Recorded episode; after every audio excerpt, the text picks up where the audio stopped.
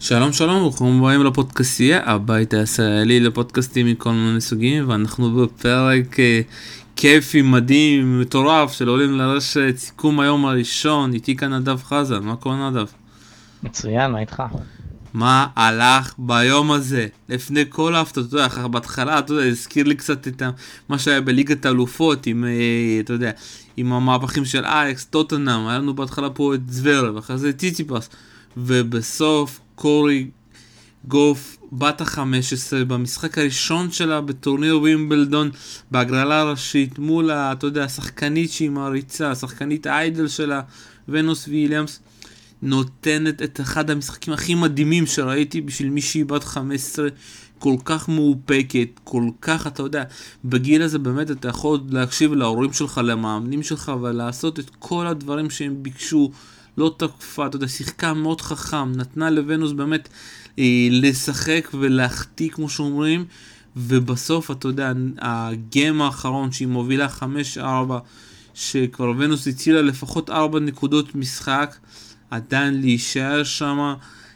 ולנסות לך להוציא את כל האמוציות, אתה יודע, ואת כל השיאים שהיא שברה ולנצח את המשחק הזה. אני עדיין בהלם, אני לא מאמין, אבל שמה, ראינו פה באמת שחקנית בת 15 מאוד דומה לאחיות ויליאמס, וכבר בגיל הזה, אתה יודע, העניין הזה שהיא פשוט בנויה אתלטית מדהים, וזה קצת מזכיר, אתה יודע, עוד פעם את העניין הזה, למה חוץ מסטיבנס, אחיות ונוס, אין לנו שחקניות ממוצא, אתה יודע, אפרו-אמריקני, שמבחינת הגוף או האתלטיות, כנראה אולי מספר 1, וזהו, כך, דבר מה אתה חושב על זה. אמרת הרבה דברים שונים.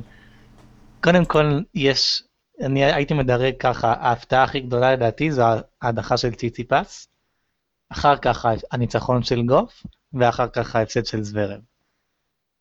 כי ונוס ויליאמס לא במיטבה, נגיד ככה, כבר בת 39 בכל זאת. ועדיין היא שחקנית דשא מעולה. נכון. נתנה טורניר סביר, אתה יודע, בטורניר ההכנה. אני לא ציפיתי שהיא תפסיד, היא הייתה בהלם. גם אני לא. גם אני מופתע, כן.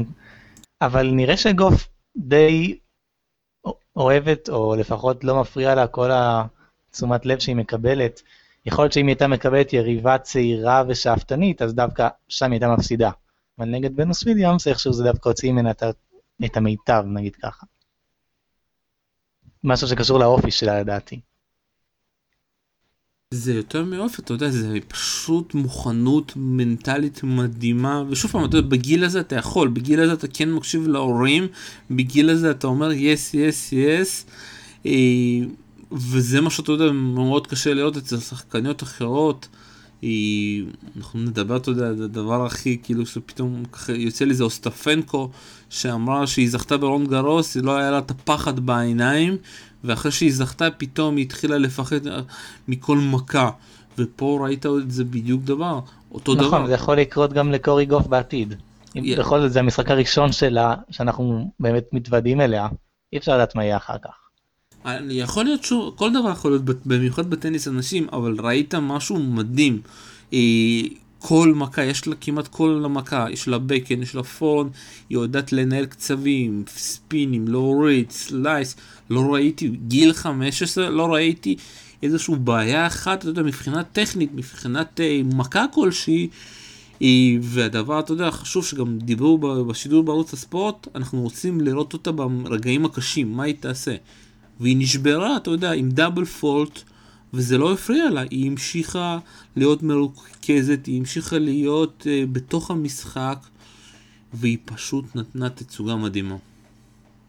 כן, אין ספק שזה נראה מבטיח מאוד, אבל בכל זאת גיל 15 עדיין מוקדם לומר. לפני שנתיים אני חושב, שחקנית בשם מרתה קוסטיוק עלתה לסיבוב השלישי באוסטרליה בגיל 15, ומאז היא הייתה פצועה ופחות שמענו עליה, אז עדיין מוקדם. יש הבדל בין שתי השחקניות האלה שבעיקר בגלל האתלטיות. יש פה מישהי שכבר מגיל צעיר, אתה יודע, בגיל 13 כבר הגיעה לגמר US Open, לפני שנה היא זכתה כבר ברולנד גרוס בנערות, ויש לה את זה, אתה יודע, יש אצל השחקניות, גם כמו, אתה יודע, שהאחיות ויליאמס, נכנסו לסבב, כולנו ידעו שהם יהיו שם השחקניות הכי טובות. אז גם פה, אתה יודע, יש את זה, זה שחקנים נולדים, שחקניות נולדות, אפשר להגיד, וזאת היא כוכבת גדולה. ואם, אתה יודע, בעתיד לא יהיו לה פציעות ודברים אחרים, והיא תמשיך, אתה יודע, להקשיב לאבא שלה, שזה הכי חשוב, אתה יודע, זה אחד, אולי, אתה יודע, הבעיות הכי גדולות בכל השחקניות הצעירות האלה. אתה זוכר גם את אינגיס, היא, בגיל הזה אתה צריך באמת להקשיב, אתה יודע, למבוגרים, להקשיב ולהיות, באמת, אתה יודע, עד שבאמת הכסף לא יסנווה אותך, שאנחנו מצליחים לזכור, היא לא יכולה עדיין לשחק את כל הטורנירים ב-WTA, כי יש כבר החרגות גיל, היא יכולה אולי לשחק עוד איזשהו 5 טורנירים, אם אני מבין, עד סוף השנה. US Open אני בטוח צחק, היא תקבל ווילד קארד, ועוד איזשהו טורניר, כל גיל, אתה יודע, יש את ההתניות שלו, וזה פשוט הישג מדהים.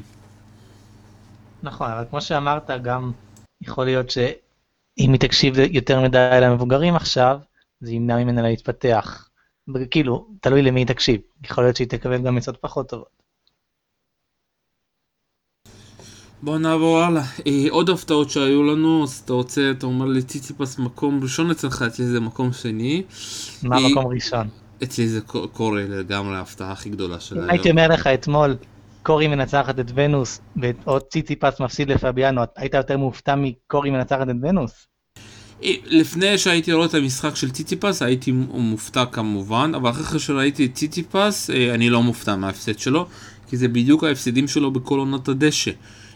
הוא לא שיחק טוב בעונת הדשא, עם כל הכבוד. אחרי עונת החימר, הוא היה די לחוץ, גם בקווינס, וגם בדן בוש, גם היום, אתה יודע, הוא לקח בקושי את הסט הרביעי, אפשר להגיד, גנב אותו ככה אחרי שכבר, לפביאנו היה מאץ' פוינט, והוא שם גנב לו שם 2 נקודות בסרף של לפביאנו, ובסט החמישי הוא לא הגיע לגמרי, הוא פשוט נשבר שם, וגם במגמה האחרון הוא נשבר אחרי שהוא הוביל כבר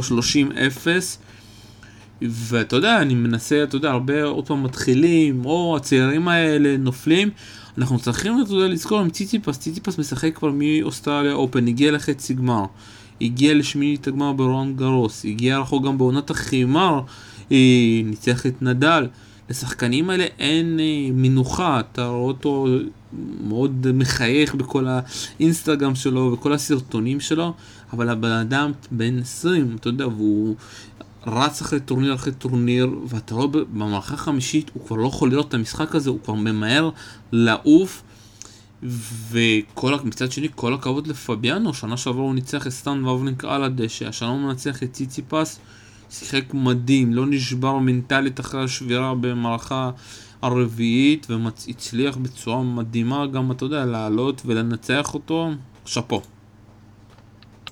כן, בקשר לציציפס, דווקא בגלל שהוא כבר הגיע לחצי גמר באוסטרליה, ולא עוזר לו להצליח בגרנד סלאם, אז זה מאוד מפתיע שהוא מודח דווקא לסיבוב הראשון, ומצד שני, כמו שאתה אומר, הוא עדיין צעיר, הוא לא רגיל, עדיין לא ההפתעה, אבל שוב, ההפתעה היא בגלל כל השנה הטובה שלו, אתה יודע, מי שראה את המשחק ראה שהבן אדם לא שמה, הבן אדם רוצה לברוח מהמשחק, ופתאום הגיל יש לו משמעות, אתה יודע, אני רואה הרבה תגובות בפורום, או הצעירים האלה, אבל אנחנו צריכים קצת להיכנס לפרופורציות, הבן אדם פשוט לא מפסיק לשחק, לפעמים, ואתה יודע, וזה הדבר הכי קשה, ועדיין רק המבוגרים מצליחים לעשות את זה, לעשות את ההתאמה הזאת בין רולאן גארוס לבין ווימבלדון, זה המעבר הכי קשה, ואתה רואה, וזה גם הפסד שני שלו כבר ב5 מערכות, הוא הפסיד גם לסטן,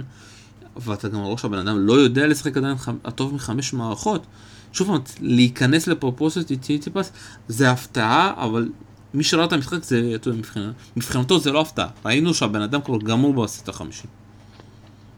אל תגיד שהוא לא יודע לשחק 5 מערכות, הוא פשוט, זה היה נפילה, זו הייתה נפילה. נפילה מנטלית, שוב. והוא יחזור ב-US Open, והוא יודע לשחק 5 מערכות, והוא ניצח את פדרר באוסטרליה, אל תדאג.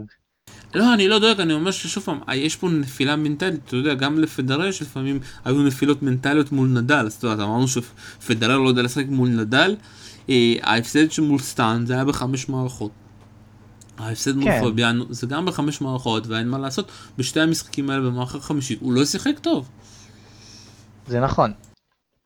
זה גם משפיע. לסכם משהו לגבי ציציפס, פביאנו, משהו? פביאנו אגב מאוד אוהב לשחק על דשא. הוא מרגיש יותר בנוח על הדשא. אבל...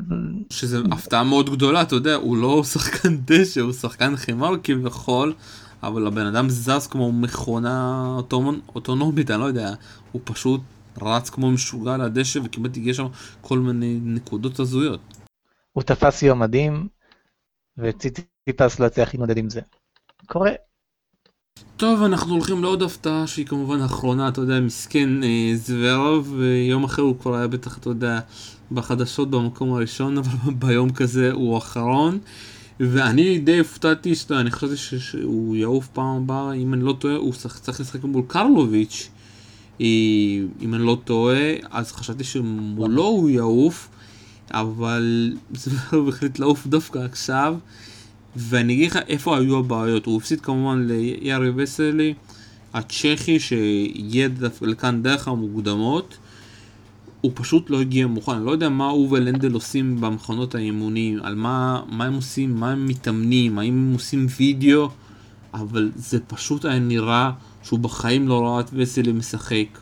וסלי פשוט הביא את זוורב תמיד לרשת, הביא אותו לכל מיני מכות עם הסלייסים שלו, וזוורב פשוט לא היה מוכן. ובוא נגיד ככה, וגם אתה יודע, ההפסד של הסט הראשון של וזלי, זוורב לא לקח אותו, וזלי פשוט הפסיד גיים סרב שלו מ-40-0, והוא פשוט עשה 6 טעויות רצופות וזוורב לקח. ופה השאלה, אנחנו כבר עוד מעט סוגרים שנה שלנדל וזוורב עובדים ביחד, לא רואים שום, אתה יודע, נגיעה של לנדל. דיברנו על זה, מבחנה מנטלית אולי זה יעזור, זה לא עזר לו לא בשטוטגרט, לא עזר לו לא בהלה, ולעוף סיבוב ראשון מול וזלי, עם כל הכבוד שהוא שחקן דשא טוב וצ'כי ומתאים, אני מופתע, וזה סימן רע לזוורב. אני פחות מופתע, אני חושב שאצל זוורב יש בעיה מנטלית מאוד רצינית, ובעיות מנטליות מאוד מאוד קשה לעבוד עליהן. אין מה לעשות, אפילו אתה מסתכל על פדרר, נדל, יוקוביץ', זה ברור שפדרר נחות מהם מבחינה מנטלית, וזה משהו שהוא לא הצליח באמת להתגבר עליו. אז זוורב עדיין צעיר, אבל מהבחינה הזאת אני לא רואה אותו משתפר יותר מדי, וגם בעוד שנים אני לא יודע אם הוא יזכה בגרנד סלאם, וגם אם כן, לא יודע אם הוא יגיע למקום הראשון בעולם, בכנות. אני דווקא חושב שהוא כן יכול להגיע ולזכות, אבל השאלה, אתה יודע, זה תהליך נפשי הוא יעבור. כמו שנובק, כמו שמרי יעשו, הם תמיד שינו את הצוותים שלהם עד שהם מצאו מישהו שמתאים. זוורב יצטרך לשנות את האווירה, אתה יודע, הפעם האחרונה ששמעתי אותו מדבר, הוא התלונן שאין לו מנג'ר, שהוא צריך להיות גם המנג'ר של עצמו. אחרי זה שמעתי, אחרי ברומא, הוא שבר את הפלאפון שלו, והחליט להיות שבועיים בלי פלאפון, עד שהגיע לרון גרוס. לפני כמה זמן כן ראיתי אותו עם פלאפון, אז אני לא יודע מה הולך שם, אבל הוא צריך להתחיל לשחק טניס, לא לי... לא שמעתי על הקטע הזה. כן, יש כל מיני סיפורים מוזרים עם זוורב, הוא צריך כבר להתחיל לשחק טניס, אתה יודע, ולא להתעסק בכל מיני שטויות. מילה על... אני חושב שהוא עלה מוקדם מדי. הוא הצליח לעלות בזמן שבו היה קצת וקום בצמרת, הוא הצליח איכשהו לקחת כמה מאסטרס ולקפוץ למעלה, אבל ציציפס לדעתי יותר גדול ממנו, ועכשיו רואים את זה. ציציפס בינתיים יותר גדול, בעיקר מבחינה מנטלית, מה שלא מאפיין את זוורב, אבל זוורב דבר שהוא כן יכול, אתה יודע, כמו שהוא זכה באליפות סוף השנה, הוא כן יכול להפתיע, ובאמת יהיה מעניין לראות מה יהיה בצוות שלו. אנחנו חייבים קצת להתקדם, אתה יודע, יש לנו פה עוד הרבה לדבר. כן, כן. מילה קטנה, נולה, כל שבר עשה לו את הבעיות הברורות, אבל נולה גם אמר אחרי המשחק, אני שמח שהיה לי אותו. משחק חלש לדעתי. משחק מאוד חלש. לא, אני אגיד לך מה, זה משחק ראשון שגם משחקים על הדשא, אז אתה רואה שהכדור עדיין לא קופץ בצורה טובה. כבר במשחק שלא סק ראית שהקפיצה של הכדור הייתה יותר טובה, וגם כל שבר, אתה יודע, נובק אמר בסוף ברעיון, אני שמח שזה היה כל שבר הזה, אתה צריך להיכנס לזון הזה, כבר מהגיים, מהסיבוב הראשון, זה שחקן שכבר ניצח אותי, היה לי משחק קשה איתו גם בחימר, ברומא, אני צריך לבוא מרוכז, אם אני אעבור כמו שהגעתי במיינד, ככה במיינד הזה שהגעתי אליו באינדיאן סוורס, אני גם יכול להפסיד לו, וראינו את זה שכל שבר מאוד קשה, ונולד צריך לסמן וישהו עבר את זה ב3. כן, כי כל שבר פשוט זרק את ההזדמנויות לפח, שבר ונשבר בחזרה. זה מה שהוא עושה תמיד, אתה שכחת? כן. טוב, בואו נדבר על עוד הפתעה, יש לנו פה יותר מדי הפתעות. אוסקה. אוסקה, השאלה אם זה הפתעה, לא הפתעה, עוד פעם, כמו שהפורום שלנו אוהב. קודם כל זה הפתעה. מדורגת מספר 2 מודחת בסיבוב הראשון. מבחינת, שוב פעם, אתה יודע, מבחינת הנייר, אבל אנחנו צריכים שוב פעם להזכיר את הסיפור שאף אחד לא מספר, גם בערוץ הספורט הופתעו, אתה יודע, צעקות, גאלה, ואנחנו צריכים, אתה יודע, לשים את הקלפים על השולחן. אוסקה זכתה באוסטרליה אופן וביוס אופן, שזה מגרשים קשים. היא לא שחקנית חימר, זו הייתה השנה הראשונה שלה בעונת החימר, שהיא שחקנית מדורגת, היא לא שחקנית דשא, וכל מי שראה את טורנירי הכנה ראה את זה שהיא מתקשה, היא הפסידה לפוטינסבה כבר בטורניר ההכנה, אם אני לא טועה בברני גם, ואני גם לא הופתעתי שהיא הפסידה כאן, כי היא לא מצליחה, היא לא שחקנית דשא, וקשה לה להתמודד עם הסלייסים של פוטינסה, קודם כל היא לא קוראת אותם, דבר שני שהיא צריכה להחזיר גם סלייס, היא לא יודעת לעשות סלייסים, הדבר אולי מפתיע שזה, אתה יודע, אפשר להגיד, השבירה המנטלית של אוסקה בסט השני, שהיא נשבירה שם די בקלות, וזה אולי הפתיע, אבל אף אחד לא צריך להיות אותו מופתע. כן מופתעים שאוסקה מקום שני, אבל כמו שאנחנו מכירים את הדירוג הנשי, לא צריך תמיד להתייחס אליו ביתר רצינות. נכון, אני לא הכי מופתע מההפסד הזה, אבל אני מסכים עם 2 מתוך 3 דברים שאמרת. אני מסכים עם זה שהיא לא הצליחה להתמודד עם הסלייסים, והיא לא יודעת להכות סלייס, ושהיא מגיעה בכושר רע ולא נראתה טוב בטורניר ההכנה, אבל להגיד שהיא לא שחקנית דשא ושהיא עדיין צריכה להתרגל, זה לא מדויק, כי היא כבר שיחקה פעמיים בווימבלדון, ובפעמיים האלה הגיעה לסיבוב השלישי, אז הפעם זה דווקא ההופעה הכי גרועה שלה בווימבלדון. אבל עדיין יש דבר כזה... מצד שני פוטינסבה היא לא שחקנית דשא, היא שחקנית חמר. נכון, אבל עדיין יש דבר כזה מצ'אפ, אתה יודע, יש שחקניות שתמיד מפסידות לשחקניות אחרות, ובמצ'אפ הזה פוטינסה, למרות שהיא תמיד מדברת שהיא לא שחקנית דשא, היא מול אוסקה, זה המצ'אפ הכי גרוע בשביל אוסקה, זה כמו שהיית מביא פה את אסיה, אתה יודע, מול אלף עוד פעם, ואני אומר לך שאסיה תנצח עוד פעם את אלף פה על הדשא. אבל אלף ניצחה אותה שבוע שעבר, אז נכון. זה לא תמיד קורה. פוטינסבה היא לא יציבה, לא השחקנית הכי יציבה שיש. מסכים איתך לגמרי, אבל אני אומר לך בעניין, במצ'אפ הזה, אנשים צריכים להבין, יש מצ'אפים, כמו מצ'אפ של נדל, פדרר, על החימר, זה אותו מצ'אפ.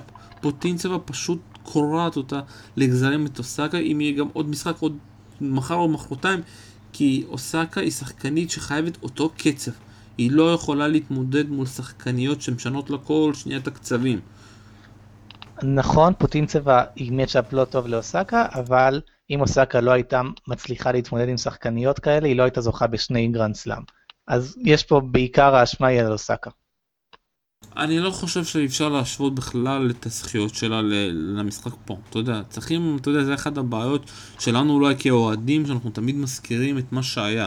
אתה יודע, כמו שאני לא אזכיר לך שאת הזכיות של פדרר ב-2006-2008 כזה, למה שקורה עכשיו. אתה יודע, היה, נגמר, ואוסקה צריכה להתמודד עכשיו עם מה שיש, אתה יודע, ואם יש מצ'אפ לא טוב, היא צריכה למצוא פתרונות.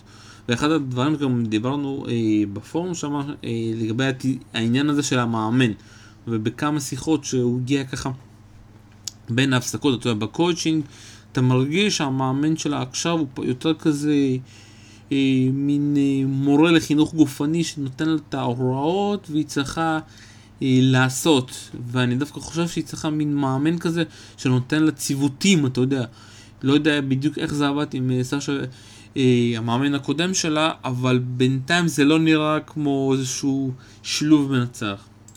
כן, זה חלק מהעניין. מאז שהיא נפרדה מסשה וזכתה באוסטרליה, עלתה למקום ראשון בעולם, דברים לא כל כך עובדים לה. אז זה המשך טבעי של התקופה האחרונה אצלה. אני מקווה שהיא תחזור בעונת המגרשים הקשים. יאללה, אנחנו עוברים לסבלנקה, השאלה אם אני מופתע או לא מופתע? לא, התשובה היא לא. אני גם לא מופתע, אתה יודע. לא, זו שאלה קשה, כי אני מאוד אוהב את סבלנקה. גם אני, אבל היא קיבלה יריבה מאוד מאוד קשה. קיבלה יריבה מאוד קשה, והשאלה מה יהיה עם סבלנקה, אני דווקא, אתה יודע, אני רואה טורסונוב, אני מבין רוסית, אז טורסונוב תמיד מדבר על האטיטוד שלה, שהיא צריכה לשחק בשקט, ולא לחפש מהר, לסיים מהר את הנקודה, ומול רוז'ניאקי זה פתאום עובד, שהיא מנצחת אותה לפני שבוע, מול קיקי ברטנס היא כבר כמעט הייתה שם, אבל עשתה 3 דאבלים במשחקון, ואתה יודע, שאתה נשבר במשחקון, במיוחד מול קיקי, אז אתה מפסיד את המשחק, וכאן ההפסד שלה די מרזב. כן, לדעתי סבלנקה דווקא, מה שהמאמן אמר אני לא מסכים איתו, כי כשהיא עלתה לצמרת וניצחה את כל המשחקים שהיא ניצחה, היא הייתה מאוד כוחנית. כל הזמן חיפשה את הווינר וזה עבד לה ברוב המקרים. והיום ראיתי את המשחק והיא הייתה מאוד פסיבית. אז דווקא דעתי היה לזה חלק בהפסד שלה, ואולי בכל... שזה דווקא מפתיע, אני לא ראיתי את המשחק שלה, אבל זה דווקא מפתיע שהיא די פסיבית, במיוחד מול ריבקובה, שהיא שחקנית מאוד טובה על הדשא, הגיעה, תזכיר לה אתה, לחצי גמר? כן, משחקת טוב רק על דשא. הגיעה לחצי גמר, אם אני לא טועה? כן, היא הייתה לחצי גמר פה. היא יודעת לשחק על דשא, היא לא יודעת לשחק על משטחים אחרים. אז היא ריבה קשה. שזה היה מצחיק. אנחנו ממשיכים הלאה, ואתה יודע, מדברים על הזקנים, אתה יודע, אנדרסון שהיה צריך להתקשות ב5 מערכות מול הרבט, פשוט פירק אותו בקלות. למה? לא היה צריך להתקשות. אני חושב שהרבט אחרי אתה יודע, הגיע לחצי גמר מול פדרר בעלה, היה צריך לעשות משהו כאן, אתה יודע. הוא בעיקר היה לו מזל בעלה, הוא לא שחקן גדול. על הדשא אני חושב שיש לו את היתרון של הסרף, אבל הוא פשוט שיחק זוועה מול אנדרסון, ויש לנו פה עוד ניצחונות של טיפסרביץ' הלא, אתה יודע, שעד שעוד פציעה... זה משחק מעניין. שעד שעוד פציעה לא תהרוג אותו, וכמובן קרלוביץ' שיכול להגיע לפה עד גיל 50 ועדיין לנצח בסיבוב ראשון. כן, זה מדהים כמה הסרף שלו יכול לקחת אותו, להחזיק אותו בחיים בגילאים האלה, האמת שהוא, אם אני לא טועה, הוא זכה השנה בטורניר ATP, או שהגיע לגמר, וזה היה הזוכה, הוא מגיע לגמר הכי זקן אי פעם, לא, כנראה שאני טועה. לא, אתה לא טועה, אתה צודק, אני לא זוכר פשוט איזה טורניר זה, משהו בארצות הברית.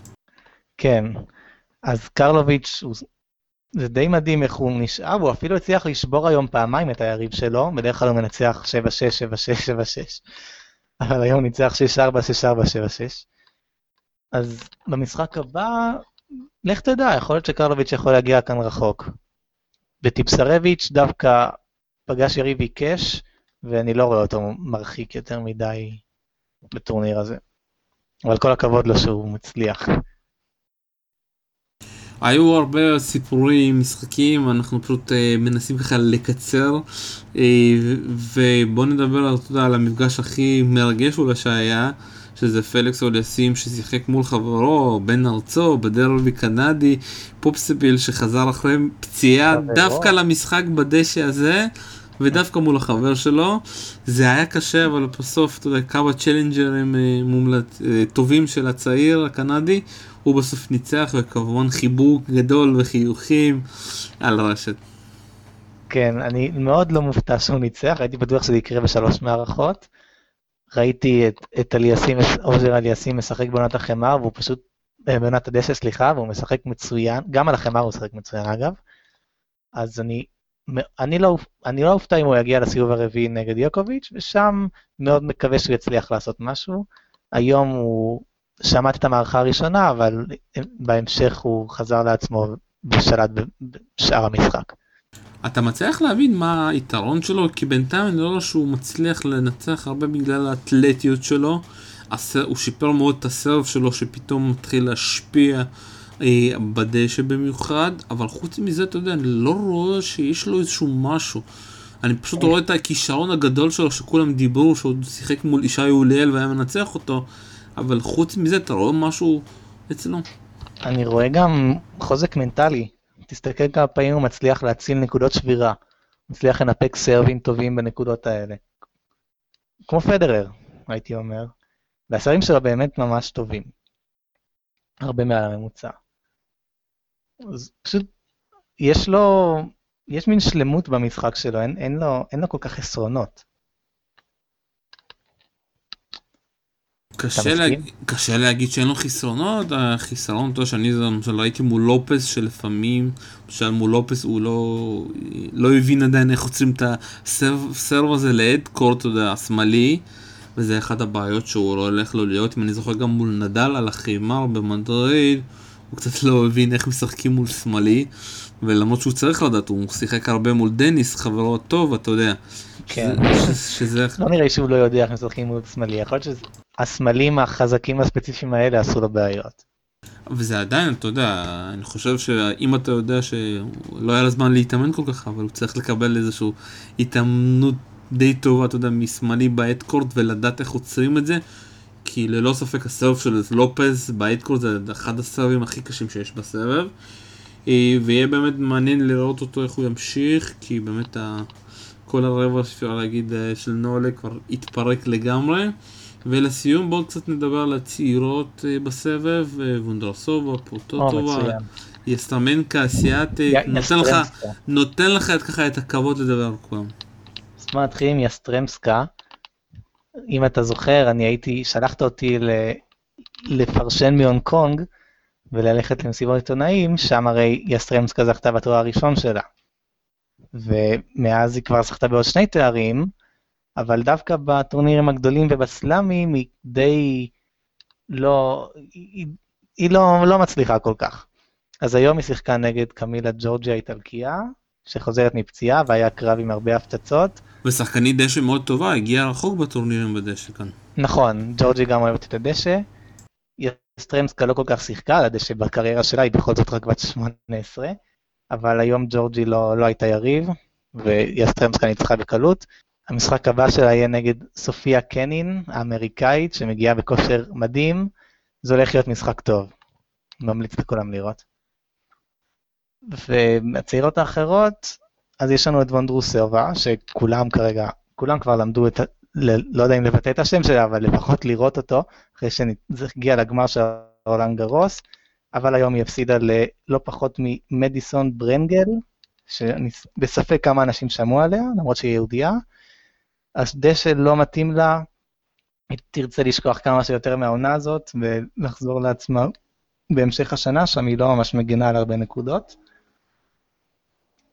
וחוץ ממנה, יש את איגה סויאטק, אני לא בטוח איך להגות את זה, הפולניה, שגם היא הגיעה רחוק ברולאן גארוס, אבל בניגוד לאורדוסובה והניסימובה, היא הפסידה בצורה די מביכה. להלפ אם אני לא טועה, אז גם היום היא הפסידה בצורה די מביכה למישהי בשם גולוביץ', שוויצרית, מבוגרת, גם היא לא שחקנית דשא, אני לא יודע, לא כל כך התרשמתי מהמשחק שלה עד עכשיו, נראה שהיא בעיקר הגיעה רחוק ברולאן בגלל הגרלה נוחה, אבל בכל זאת היא רק בת 17 או משהו כזה, אז היא יכולה עדיין להשתפר ולהגיע לעשות הישגים. ולפני שאתה ממשיך, אני רוצה להגיד לך את ההפתעה, אולי התוצאה הכי הזויה שראיתי היום, שקרולין גרסיה מפסידה 6-4-6-0 לשוואי זנג. שוואי ג'אנג, כן. זה ממש מפתיע. זה מפתיע, קרולין גרסיה שחקנית דשא מעולה. קרולין גרסיה הייתה מצוינת השנה בעונת הדשא, היא אפילו זכתה בטורניר הראשון, אני לא זוכר איזה אחד מהם.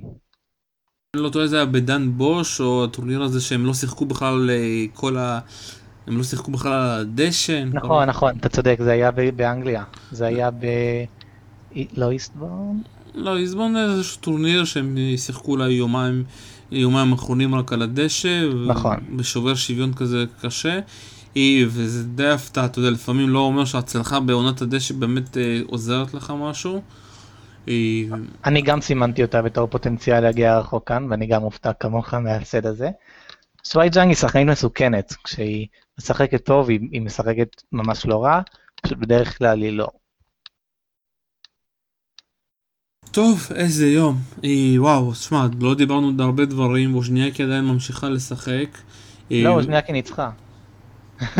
הספרדיה פרשה. הספרדיה פרשה, זה היה הבעיה בלוח תוצאות שלי, בגלל זה לא הבנתי למה זה תקוע ככה. זה מצחיק, כי הספרדיה הובילה בצורה די משמעותית, ואז היא פשוט התחילה להפסיד בפרשה, אז יכול להיות שזה קשור לפציעה, לא הייתי מסיק מזה משהו טוב לגבי אוזניאק. זה, אני מסכים איתך לגמרי, ואתה יודע, וכבר מחר ביום שני, אנחנו מקלטים את זה כמובן ביום שני, המשחקים ביום הבאים כבר ביום שלישי, והפעם אתה יודע, שתי שחקניות פותחות במגרש שני שחקניות פותחות במגרש הראשון, שזה קרבה תפתח מול מריה, ואחרי זה סרינה תשחק בסוף מול גאטו מונצ'ין, ופדרר כמובן פותח מול אריס, ומי שככה מעיפים אותו למגרש הראשון זה את נדל. נדל.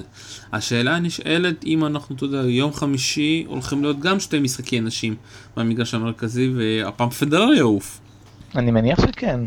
כבר עשו את זה בעבר, לא? אתה מאמין שאיפה אותו מתפדר? איפה אותו פעם שעברה לאנדרסון, והוא הפסיד לאנדרסון, אם אתה זוכר שנה שעברה. כן, אבל זה לא רק בגלל זה. זה בגלל זה שאתה יודע, קוראים לזה התאבדות מנטלית, מה שהיה לו בסט החמישי. עוד משחקים מעניינים שיש מחר, סטיבנס פותחת מול בצ'ינסקי, מאוד מאוד קשה אפשר להגיד, בצ'ינסקי יכולה פה להפתיע. בצ'ינסקי שחקנית חמר, לא חושב שתהיה כאן הפתעה. אבל היא יכולה להפתיע, אתה יודע, זו שחקנית שלא... אני מאוד אופתע אם היא תנצח. היא לא תתרגש מסטיבנס יותר מדי, קווירי יכול לעשות הרבה בעיות לטים שלא שיחק בעונה. כן, ללא ספק, הייתי בטוח שמי שהולך להפסיד לסיבוב הראשון זה לא ציציפס, אלא טים, אבל לך תדע. הוא יכול, שוב פעם. מה שקרה היום. קווירי מגיע בכושר מעולה, אחרי פציעות, יהיה רחוק באחד הטורניר. באנטליה. לא, באיסטבורן. באיסטבורן. כן. אז הוא יכול מאוד להפתיע, שרפובה פותחת את התחרות שלה במגרש 2 מול פרנטייר הצרפתייה. עד איפה... יש מחר 5 אלופות עבר. כן, תמיד, עד איפה העיפו אותה. ואם אני לא טועה, ההפסד האחרון של שרפובה גם היה... במגרש מספר 2 או 1, אני פשוט זוכר שראיתי אותו עם הרבה החלקות שלה, פשוט לא זוכר כבר למי היא הפסידה שם. כן, אבל היא מפסידה הרבה יותר מפדרר בווימבלדון. או זה עוד משחקים, יש מחר, איזנר פותח... יש את סרינה וויליאמס. דיברנו, הזכרתי את זה קצת. סליחה. איזנר מול... קרבר. גם דיברתי איתה, לא איתי, נדב חזן. סליחה. השעה כבר מרוחת. מוגורוסה. איזנר מול רוד, במגרש מספר 3, קיוס פותח מול תומסון, כל האוהדי פדרר מחכים שקיוס לא יעשה פדיחות וינצח את תומסון כדי לפגוש... אני לא חושב שהוא ינצח את תומסון, אני חושב שתומסון ינצח. אני גם חושב, אבל קיוס, בגלל שהוא רואה את נדל בסיבוב השני, אני... אש בעיניים. אש בעיניים, אתה יודע, ואתה יודע, זה תומסון, חבר שלו, אני לא יופתע אם, אתה יודע, הם לא סגרו משהו לפני המשחק, אתה יודע. לא, תומסון לא נראה לי אחד שהיה עושה את זה. והם משחקים בשביל הפרוטוקול, אני לא יופתע, אני אומר לך. מוגרוזה אחרי זה מול עדת מאיה, גם במגרש מספר 3, קוויטובה, עדיין לא פרשה, אז כנראה שהיא תשחק מול ג'אבר. וגם ג'בור הייתה פצועה בשבוע שעבר, אז לך תדע, חודש שני נפרשו. יכול להיות. יש לנו פה גם את סיגמון. אני סימובה. סיגמון, תומיש מול צונגה, משחק מעניין. וואו, שמע, מסכנים כל אלה שצריכים לעבוד מחר, ואני מאחל על אנשים כמוך שיכולים לראות בכל הדבר היפה הזה.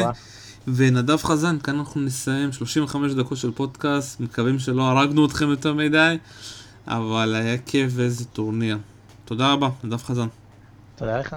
כאן היה שלום סיונוב, ביי ביי.